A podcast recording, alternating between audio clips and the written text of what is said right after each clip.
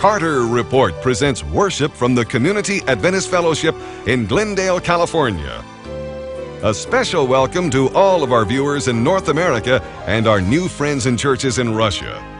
Today you'll enjoy uplifting music and the preaching of the everlasting gospel by pastor, teacher, and evangelist John Carter. Please get your Bible and study the Word of God with us today. Thank you for joining us for worship and praise.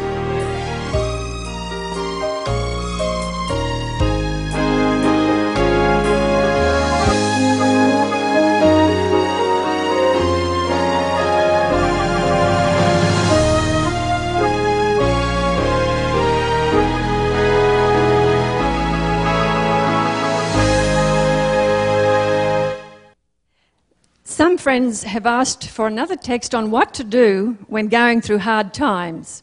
And even though we've had a lot of fun here this morning, we all have hard times, don't we? And let's look at another text in Isaiah, and this is found in chapter seven and verse four. And here it says, "Be careful, keep calm, and don't be afraid." In other words, don't fall apart. And let's turn to another text which goes with this one, First Peter. First Peter and chapter five. And this is also very good advice. Chapter five and verse seven. "Cast all your anxiety on him because he cares for you. Be self-controlled and alert." Now that's similar to, similar to what Isaiah said. "Your enemy, the devil, prowls around like a roaring lion, looking for someone to devour." The old devil is always cooking up trouble, isn't he? And when trouble comes, we often cry out, "Why me, Lord?" I know I used to do that as a young Christian, "Why me?" Until it dawned on me one day, why not me? After all, I'm a part of the human race, so why should I escape any times of troubles? Just living on this planet is a risky business, but it's worth the risk. And for every bit of sadness, there's a whole lot of gladness. And in verse nine, "Resist him, standing firm in the faith, because you know that your brothers throughout the world are undergoing the same kind of sufferings." And so that's also something to remember, isn't it? We're not the only ones. In times of trial or troubles, we're not the only ones. There are millions around the world suffering, and many of them going through terrible suffering. And so let's never forget that. We're never on our own. There are others too. And then verse ten, just sums it all up and puts it in perspective. "And the God of all grace," how much? All grace, "who called you to his eternal glory in Christ, after you have suffered a little while, will himself restore you and make you strong, firm and steadfast. To him be the power for ever and ever. Amen."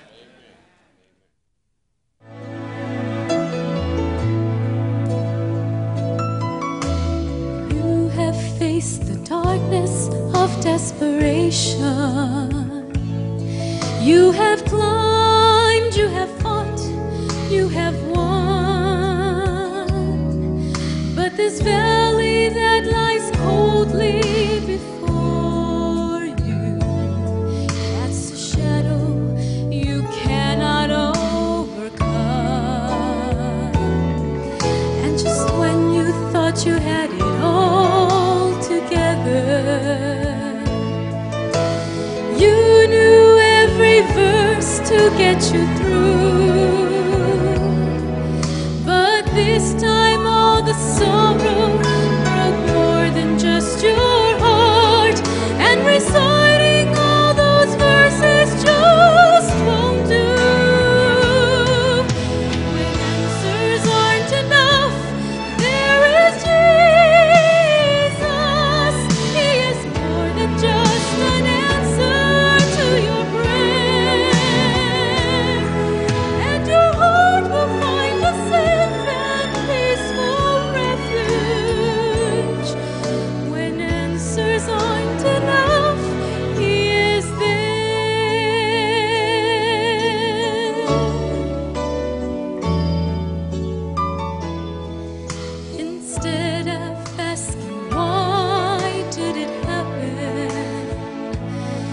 think of where it can lead you from here.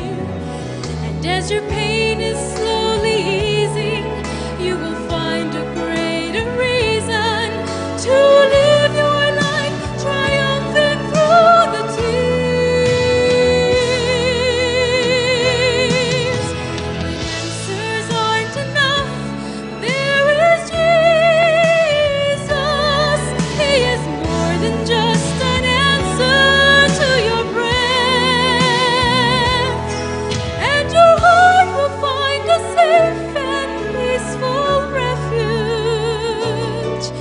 When answers aren't enough,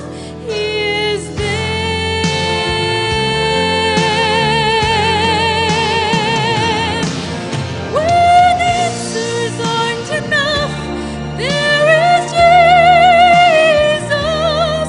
He is more than just an answer to your prayer, and your heart will find a safe and peaceful refuge. When answers aren't enough, He is there. When answers aren't enough, there is Jesus. He is more than just an answer to your prayer, and your heart will find a safe and peaceful refuge. When answers aren't enough, He is there.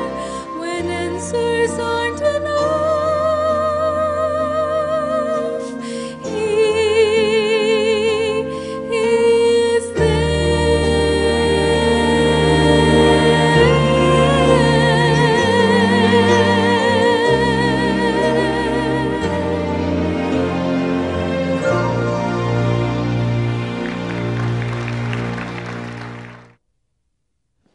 Today, we want to welcome those who are watching on Three Angels Broadcasting Network and other stations across the United States of America. Our topic today is the Temple of Doom and going back to the future, the omens and the signs of the times. I want you to take your Bibles, dear people, and turn to Matthew twenty-four. Is everybody happy? Mhm. Matthew chapter twenty-four. Matthew twenty-four is called by Bible scholars the Little Apocalypse. Matthew twenty-four is called the Little Apocalypse because its themes are uh, expanded uh, in the, in the book of Revelation, which of course is the Apocalypse. Matthew twenty-four, verse one and onwards gives us the context. Jesus left the temple and was walking away when his disciples came up to him to call his attention to its buildings. "Do you see all these things?" he asked. "I tell you the truth, not one stone here will be left on another. Every one will be thrown down." This is one of the, the greatest chapters in the Bible, and it talks about the great Jewish temple. And Matthew twenty-four is one of the grandest of all prophecies. Now, those of you who are sitting down the front will be able to see these pictorial aids better than those sitting up the back. Here we have the city of Jerusalem, just to the northwest of the Dead Sea. And in the city of Jerusalem was built one of the great marvels of that old world, and that was the marvel of the Jewish temple. Now, when we talk about the sanctuary, most of us have a, a mental image of the sanctuary in the wilderness, which was only a little building. Although it was beautiful and full of significance, it was only a little building. Nothing quite like the great Jewish temple that was built in the days of King Herod. The size of this temple is almost impossible for us to comprehend. As you can see, those of you who are sitting down the front, and you see it's better to sit down the front because that's where all the action is. Is that so? Yes. Well, not really. We get action in every stage of this church. But we get it down the front on occasions too. But from, from north uh, to south, this is the, this area here, this is the north, going to the south, that temple was one thousand five hundred feet. And from east to west, across here, the temple was, was about one thousand feet across. Tremendous building. Standing down here and gazing up, it was about one hundred fifty feet. And this was simply the foundation. The foundation was made of these colossal great white stones, a, a limestone, and many of those stones were thirty feet long and uh, about four feet high and weighed many, many tons. There were some stones in the foundation of the Jewish temple that were sixty feet long, six, uh, six feet high and ten feet through. It was certainly one of the marvels of the old world. And the disciples came and they said, Jesus, look at this temple. It, it is certainly a wonderful spectacle. And it was. It was the pride of the Jewish world. And Jesus said, you see this? Not one stone is going to be left upon another. Every one is going to be thrown down. Now, right on the very top, you can't see it here, but inside here, if you were in a helicopter, you could look down on the temple. Inside there, you would see some other buildings, such as The, the holy place and the most holy place. Uh, I had these pictures done for a movie we did in Australia called The Astounding World of the Prophets. But this is the temple proper that sits right on top, or used to sit on top of the temple, uh, of the great base area of the temple. There you had the holy place and the most holy place, and you can see the size of the people, like little dots. This great temple had two massive doors, and the doors to the, to the holy place were eighty-two feet high, eighty-two feet high and covered with gold. What a place. The most holy place, that was about one hundred feet high, was covered with pure gold. And so it was a magnificent and a wonderful, a wonderful building. And Jesus said, the whole thing is going to be destroyed. Jesus said those words about thirty A D. Jesus said, you see it, every stone is going to be thrown down. I want you to notice with me now the remarkable fulfillment of this wonderful prophecy that Jesus gave. A few years later, Cestius Gallus, the Roman general from Syria, came against the city of Jerusalem. But he did very little. He broke down one of the walls of Jerusalem. And when it appeared in sixty-six A D that the great city of Jerusalem and the temple was going to be destroyed, Cestius Gallus, as Siegfried Horn said, for some inexplicable reason withdrew and went down the Beth Horon Road to the coast. And the Jews struck a coin that said, in our first year of liberty, we've won the battle. But Jesus said, you see this place? It's going to be completely destroyed. And a few years later, the Romans came back, and in seventy A D, the city of Jerusalem was razed to the ground. And you can see here, as the artist has, has tried to put it down, you can see the, the havoc and the chaos that came upon that city. Inside the city of Jerusalem on that occasion, Josephus, the Jewish historian, says there were one million Jews. And, and the horror that those people went through was, was almost beyond description. Thousands of people were beaten to death in civil wars. Tens of thousands of people starved to death because they ran out of food. And people left the city of Jerusalem like rats leaving a sinking ship. And when they came out, the Romans got those poor people, those people who were the citizens of Jerusalem, and they discovered that some of them had been swallowing gold to get their riches out of the city. And the Romans started a policy. Every Jew who came out of the city was taken by the Roman soldiers and slit, slit open, and his bowels, while he was still alive, searched for pieces of gold. And in the very spot where Jesus Christ was crucified, at Calvary, the crosses were so thick together you couldn't walk between the crosses. Every word of the prophecy came to pass. And I want you to know today this, listen to me, you and I can have faith in the words of Jesus and faith in the words of the Bible because the Word of God is true. The prophecies of the Bible are true. Now, I want you to notice something else here, please. I want you to come over uh, with me to the book of Daniel, if you don't mind. Daniel chapter nine and verse twenty-six. Daniel chapter nine and verse twenty-six. Now, this prophecy was given about five hundred years before Jesus came down to this world. Daniel chapter nine and verse twenty-six, written five or six hundred years before Christ.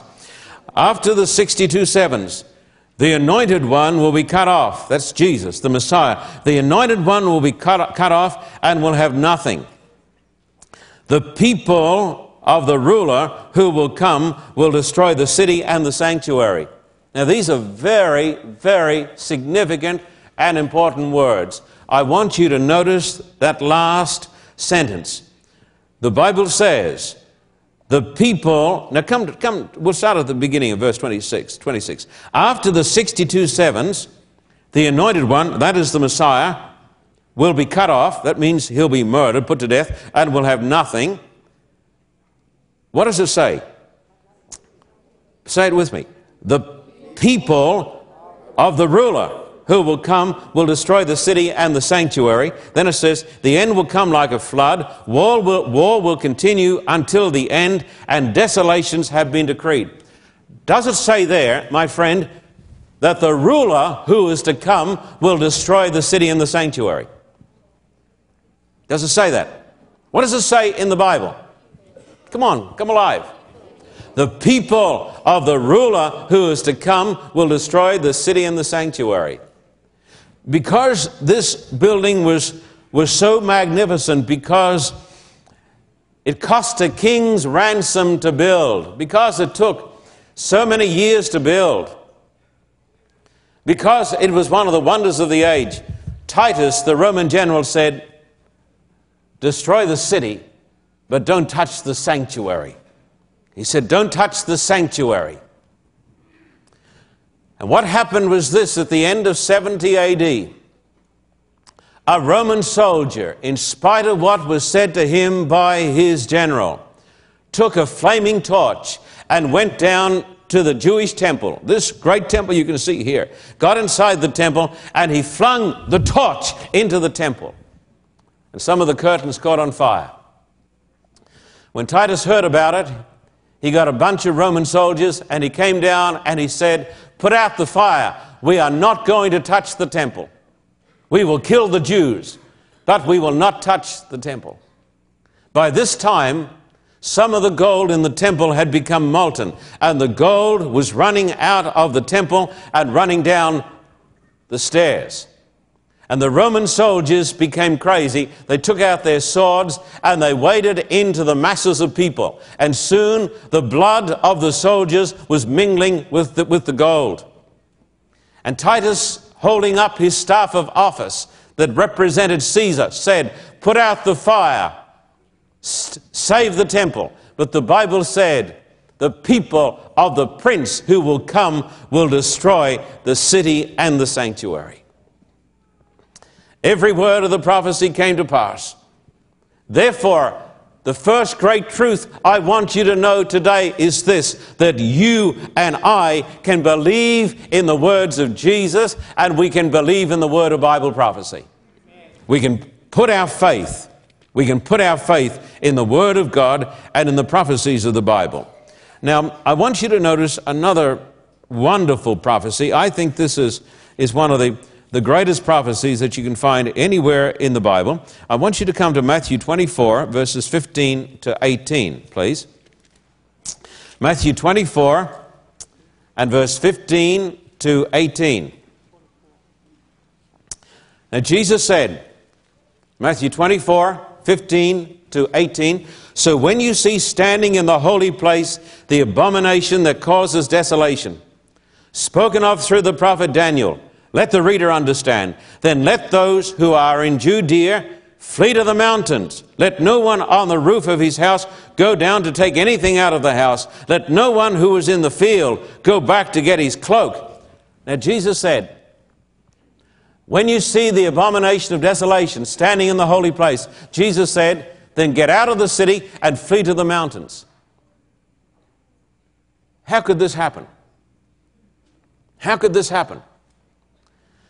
How could the disciples of Jesus flee to the mountains when the city was surrounded by the Roman soldiers? And that's exactly what Jesus told his people to do. He said, when you see the city surrounded by the soldiers, then flee to the mountains. Now, I want you to notice a parallel passage. It is found in Luke twenty-one, verse twenty and twenty-one. Luke twenty-one and verse twenty and twenty-one. Luke twenty-one, verse twenty and twenty-one. This is a parallel passage because Luke twenty-one goes through almost the same material. When you see Jerusalem being surrounded by armies, you will know that its desolation is near. Then let those who are in Judea flee to the mountains. Let those who are those in the city get out, and let those in the country not enter the city. For this is the time of punishment and fulfillment of all that has been written. So Jesus said, the city's going to be overthrown, and that happened. But Jesus said, before the city is overthrown, you're going to see the abomination, the Antichrist, come and stand in the holy place that's around Jerusalem. He said, when you see the army surrounding Jerusalem, then you'll know that is the sign to flee. But my friend, if I were to say to you today, when your house is surrounded by the enemy, then flee, you would say, too late. In sixty-six A D, the armies of Rome stood around the city of Jerusalem under Cestius Gallus. Inside the city, there were more than a million Jewish people and a group of Jewish Christians who remembered the words of the Messiah. And they said, this is the sign, this is the predictor sign, this is the prophecy. We are now to flee, but it was impossible to flee. And then what I referred to before happened.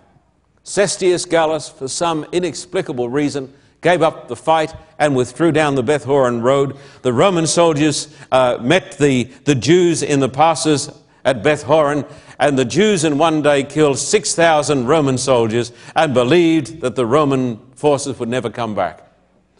When the Jewish Christians in Jerusalem on that occasion remembered the words of Jesus, and when they fled, they fulfilled the prophecy, and they fled to our little town in the Decapolis by the name of Pella.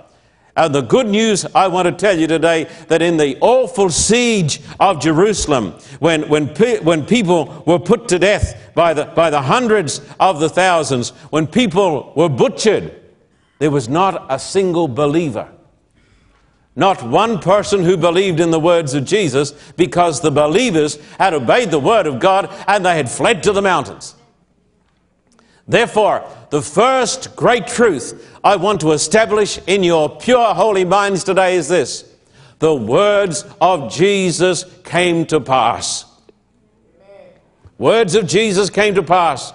Every word of the prophecies of the Bible, inspired by God, came to pass.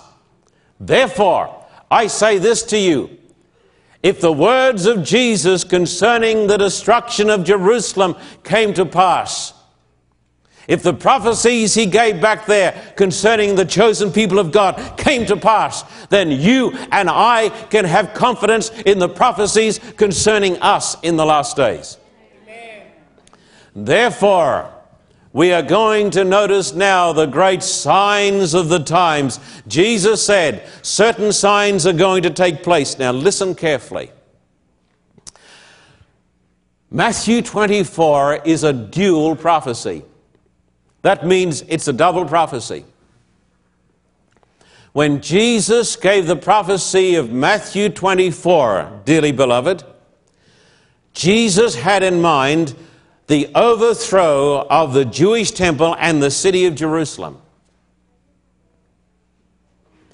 Now listen to this.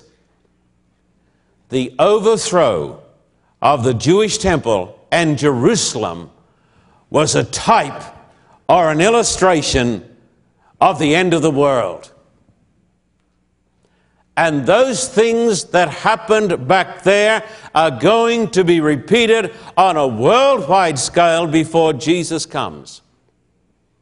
And the signs that Jesus gave back there concerning the overthrow of the Jewish nation, those signs are going to be repeated on a worldwide scale. The prophecies of Matthew twenty-four have already been fulfilled, but in our day they are going to be filled full. Fulfilled back there, but filled full in the last days. Therefore, notice with me the principle and the great signs of the coming of the Lord. Would you please come to Matthew twenty-four? Please come to Matthew twenty-four, verses one to three and onwards. And remember, this is a double prophecy. This is a dual prophecy. Matthew twenty-four, Jesus left the temple, was walking away when his disciples came up to him to call his attention to its buildings. Do you see all these things? He asked. I tell you the truth, not one stone here will be left on another. Every one will be thrown down. As Jesus was sitting on the Mount of Olives, the disciples came to him privately. Tell us, they said, when will this happen? And what will be, what does it say? The sign of your coming and what? The end of the age. And so, the disciples had the idea that the only thing that could destroy the Jewish temple would be the end of the world. And so they said to Jesus, what is going to be the sign of your coming out of the end of the world, which they felt would take place when the temple was destroyed? And so Jesus gave them a prophecy concerning what would happen before Jerusalem was overthrown, and those things that happened before Jerusalem was overthrown will be repeated in the last days on a worldwide scale, and Jesus will come, and there will be the destruction of the earth as we understand it. Please read on. Matthew chapter twenty-four. Verse four, Jesus answered, watch out that no one deceives you. For many will come in my name, claiming, I am the Christ, and will deceive many. You will hear of wars and rumors of wars, but see to it that you are not alarmed. Such things must happen, but the end is still to come. Nation will rise against nation, and kingdom against kingdom. There will be famines and earthquakes in various places. All these are the beginning of the birth pains or the birth pangs. Do you know that prophecy has been fulfilled? Do you know that? Before Jerusalem went up in fire, around the Roman Empire, Empire there were dreadful earthquakes, and there were famines, and there were pestilences. And Jesus said, after you see these things, Jerusalem will be destroyed. But Jesus said, as it was back there, so it is going to be in the last days. The Bible teaches that some of the great massive signs of the last days, the birth pangs of the new age, are going to be these earthquakes. Harold Follett um, was talking to me this morning. He's going to be down here in two weeks' time. When the representative from Russia is here, he was saying to me, did you hear that Japan just had an earthquake this morning? I can't confirm it, but he said, I hear there's been another great earthquake. Jesus said, there are going to be people who will claim to be messiahs. When I opened my mail yesterday and got Time magazine out, on the front there was the cover that said, Cult of Doom. And it spoke about these fanatics that are arising in the world that are not motivated by love of God, but are controlled by evil spirits. And all of these groups have one great thing in mind. You know what they believe? They believe that the end of the world is coming. And they believe that God has called them to be messiahs. And here is apparently this man in Japan who takes this terrible gas that was invented by the Nazis and he lets it loose in the subways. Then as I was reading Time on Newsweek or one of those magazines, U S A News and World Report, it said, we are living in the most serious era in the history of the world because a fanatic today, and are there fanatics today? Mm. We are living, my friend, in an age which is going crazy. I'm telling you. We are living in an age which is going crazy, and people's minds are becoming unhinged. And there is only one ultimate solution to it, and you know what it is. It is the coming of Christ. All the programs in this world are not going to cure the, the pains of this poor old world. But Time magazine said for ten thousand dollars you can buy enough of this poison to kill ten million people. Hmm. Now, it's said to make a nuclear weapon is a little more expensive. That's a few million. But the Russians have got tons of plutonium on their hands, and they, they don't know what to do with it. And I've been to Russia now nine times, and I know the chaos that is enveloping that marvelous and wonderful nation. And the Russian government, with the American government, is afraid the terrorists are going to get plutonium. And we have today the rise of fanatics. People who are possessed by spirits that are not the spirits of God, but they think they are. They think they are. Self-proclaimed messiahs. And the Bible says, don't think it's going to get any better. It's going to get worse before Jesus comes. And the Bible says, these are the birth pangs of the new age. When Jesus comes, read on, please. Read on.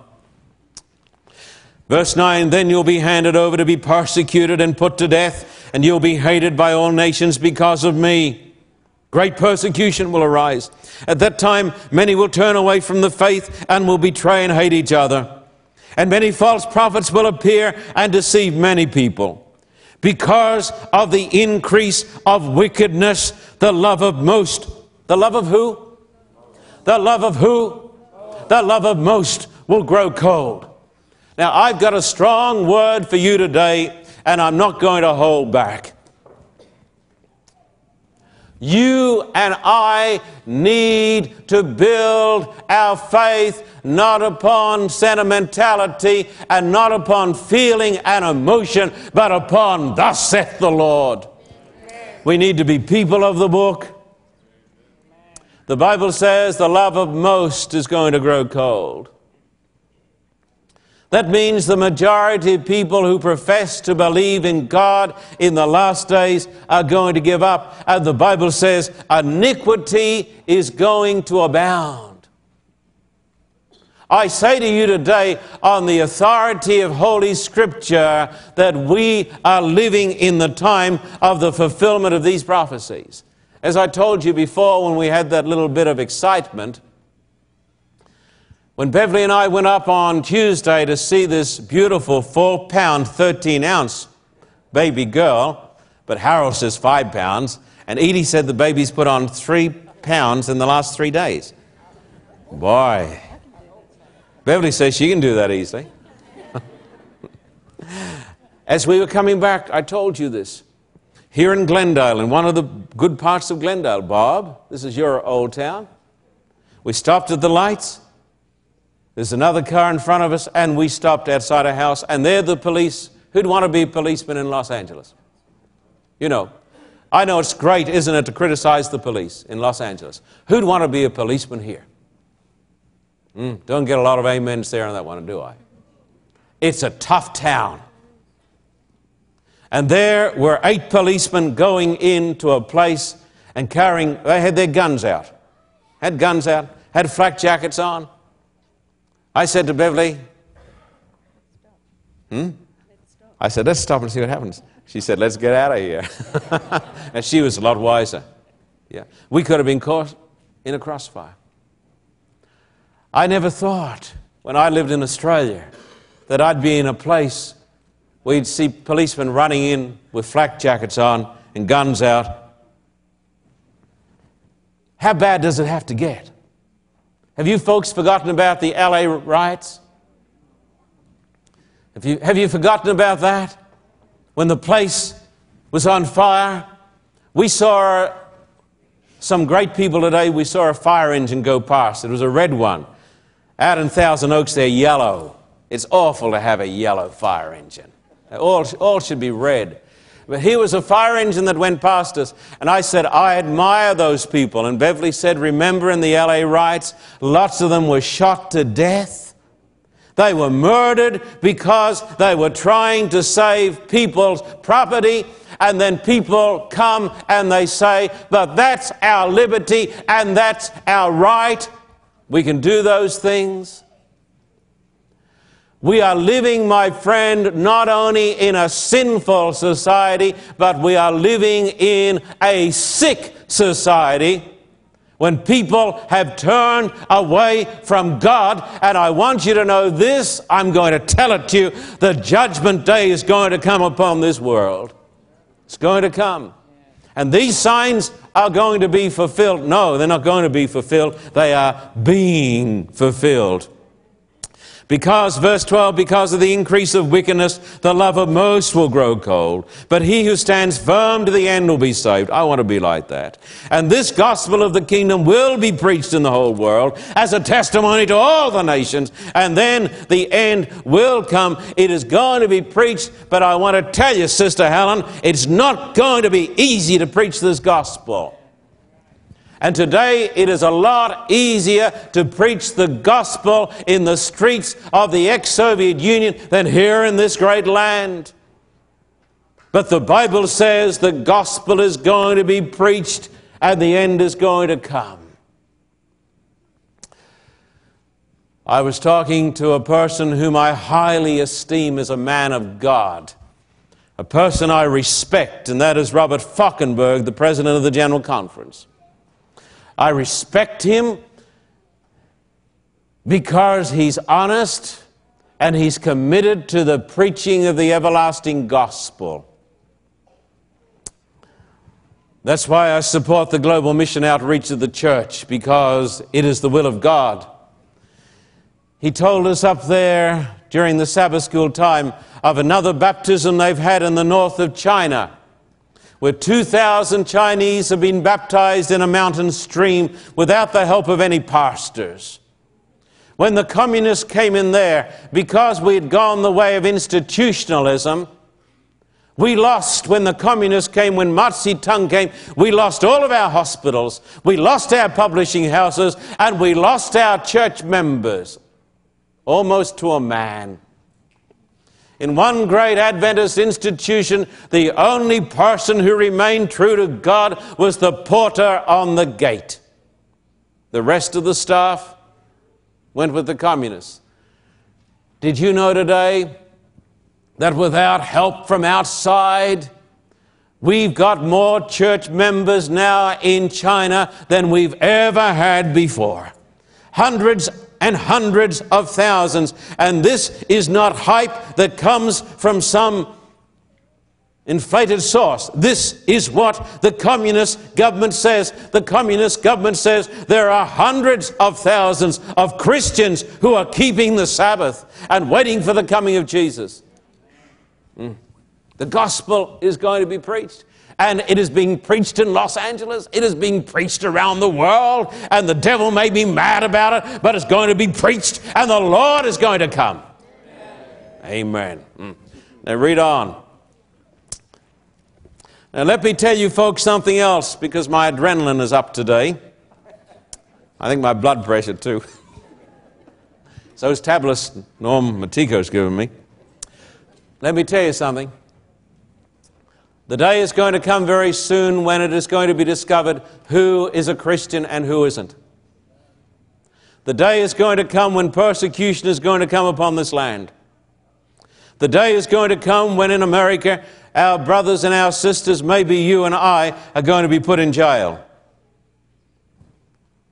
This is going to happen, and the day is going to come, and it is going to reveal what sort of people we are, whether we are people with our feet on the Word of God or whether we are simply people who are shams.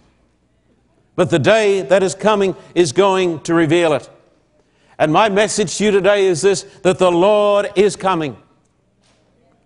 The prophecies concerning Jerusalem came to pass. The signs back there, all of those signs were fulfilled. And Jerusalem suffered the fate that was taught in the Bible prophecies. We are living in the time when God is going to finish his work and cut us short in righteousness. Read on, please. Verse fifteen, so when you see standing in the holy place the abomination that causes desolation, that's the Antichrist, spoken of through the prophet Daniel, let the reader understand. Then let those who are in Judea flee to the mountains. This is a double application. God's people in the last days will be assaulted by the Antichrist and they'll have to flee. Let no one on the roof of his house go down to take anything out of his house. Let no one in the field go back to get his cloak. How dreadful it'll be in those days for pregnant women and nursing mothers. Pray that your flight will not take place in winter or on the Sabbath. It doesn't sound as though the Sabbath is abolished. But in the last days, God is going to have a people who are keeping the Sabbath.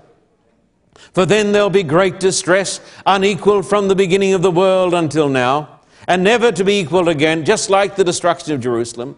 If those days had not been cut short, no one would survive, but for the sake of the elect, those days will be shortened. At that time, if anyone says to you, look, here is the Christ, or there he is, do not believe it, for false Christs and false prophets will appear and perform great signs and miracles to deceive even the elect. If that were possible, see, I've told you ahead of time. So if anyone tells you, there he is, out in the desert, do not go out. Or here he is, in the inner rooms, do not believe it. This is talking about the rise of spiritism. For as the lightning that comes from the east is visible, even in the west, so will be the coming of the Son of Man.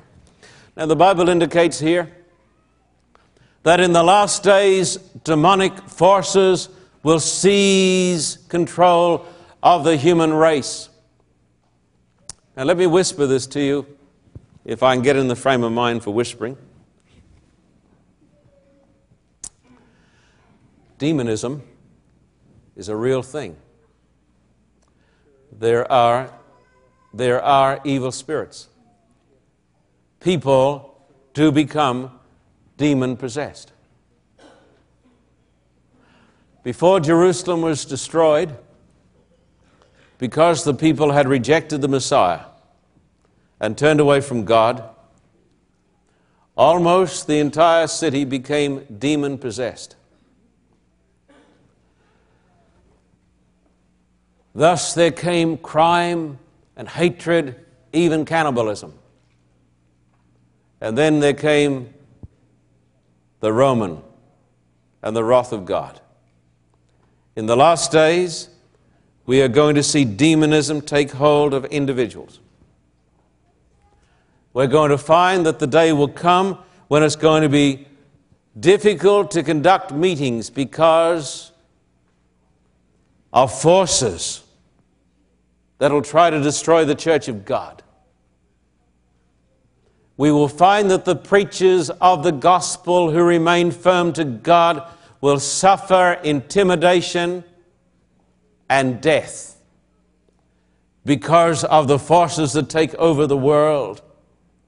Ellen White made the statement, and I believe it. She said, the world is going to be involved in a ruin more terrible than that which came upon Jerusalem of old. Did you know when the Romans finally got into the city of Jerusalem, they found in the streets of Jerusalem around a million corpses. The rest crucified outside, just a few thousand survivors that were sent to the galleys. The Bible said, this is going to happen. And Jesus said, it is going to happen again. My message to you is this, listen to me. It comes to you from my heart, which is on fire for God today. We are living at the end of time, and Jesus, our Lord, is going to come soon. Amen. These tremendous prophecies are being fulfilled. I could talk about them more. But Jesus said, the day is going to come when you'll see the sign of the Son of Man in the heavens. And then the, all the earth is going to mourn, and they will see the Son of Man coming on the clouds of heaven with power and great glory. I believe today that we are living in the era when Jesus is going to come back in glory. Amen.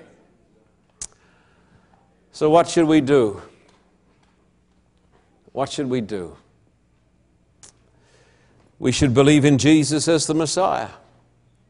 Jesus said to the people back there, you didn't know the time of your visitation. He said, I wanted to be like a mother hen and gather you under my wings, but you wouldn't let me. We need to let him. Some of us are not letting him. He said, all these things are going to come upon you because you haven't known the time of God's visitation. God visits every one of us at some time or the other, sometimes in sickness, sometimes in a church sermon, sometimes in a personal tragedy, sometimes in some different way. I want to ask you today, do you know the time of your visitation? God's been visiting you. We need to believe in Christ. We need to know the time of his visitation. I want to tell you something else, and I'm going to say this even though I sound like a crack record. I say this to the folks who work with me and for me. You know the best thing I can get you to do? It's not to come to church, though I want you to come for the excitement. You know the best thing I can get you to do? The very best thing is to read your Bible. Mm-hmm. I know that some of you don't do it because you don't feel you need. I feel my need because I'm a sinner saved by grace, and I'm not strong enough. I can't be the person that God wants me to be because I'm not strong enough. The spirit is willing, but the flesh is weak, and I need every day to read his word. And when the pressure is on, as it is all the time now, we, we have calls from here and there and letters to respond to. If I neglect my Bible, then something happens inside that starts to die. I wish today that you and I would make a commitment to God that we're going to read our Bibles. We're going to go to church. We're going to keep the Holy Sabbath because we're saved by grace through faith. We're going to try to get away from this awful religion of just sheer emotionalism. I believe in emotionalism, but I believe in living according to the Word of God. Amen. Harold, I want you to come, and, and I want Martha to come too. This is when we get to sing a duet, Martha. Going to be something for you, isn't it? Mm-hmm. I want us to sing a song. You know it well. We're going to sing it softly. Sing it with her spirit now. Mm-hmm. Close your eyes. Lord, Lord prepare me to be a sanctuary, pure and holy, tried and true, with thanksgiving I'll be a living sanctuary. the top. Sing what we're going to do, let's sing it, Paul, a cappella. Mm. Sing it, listen. Lord, prepare me to be a sanctuary, pure and holy, tried and true, with thanksgiving. Sing it with your spirit. I'll be a living sanctuary for you. Once more. Lord, prepare me to be a sanctuary, pure and holy, tried and true, with thanksgiving, I'll be a living sanctuary for you. Let us pray. Our Father, today we ask you to prepare us to be sanctuaries. We pray that you'll take all of our sin out of our hearts and out of our lives and wash us clean today. We believe we're living in the closing hours in the history of this world. And the forces of passion and evil have been loosed. But we thank you that God is preparing a temple, not a temple of doom, as was the old sanctuary. That's what it became. But God is preparing a habitation for his people who have become sanctuaries filled with Christ. And so, dear Father, today, make us your sanctuaries. Hear our prayer, O Lord. Thank you for hearing us. Be with Claudia at this time. Be with the man who was interjecting before. Speak to his heart. Bless our congregation. Establish them. Strengthen them to be your sanctuaries.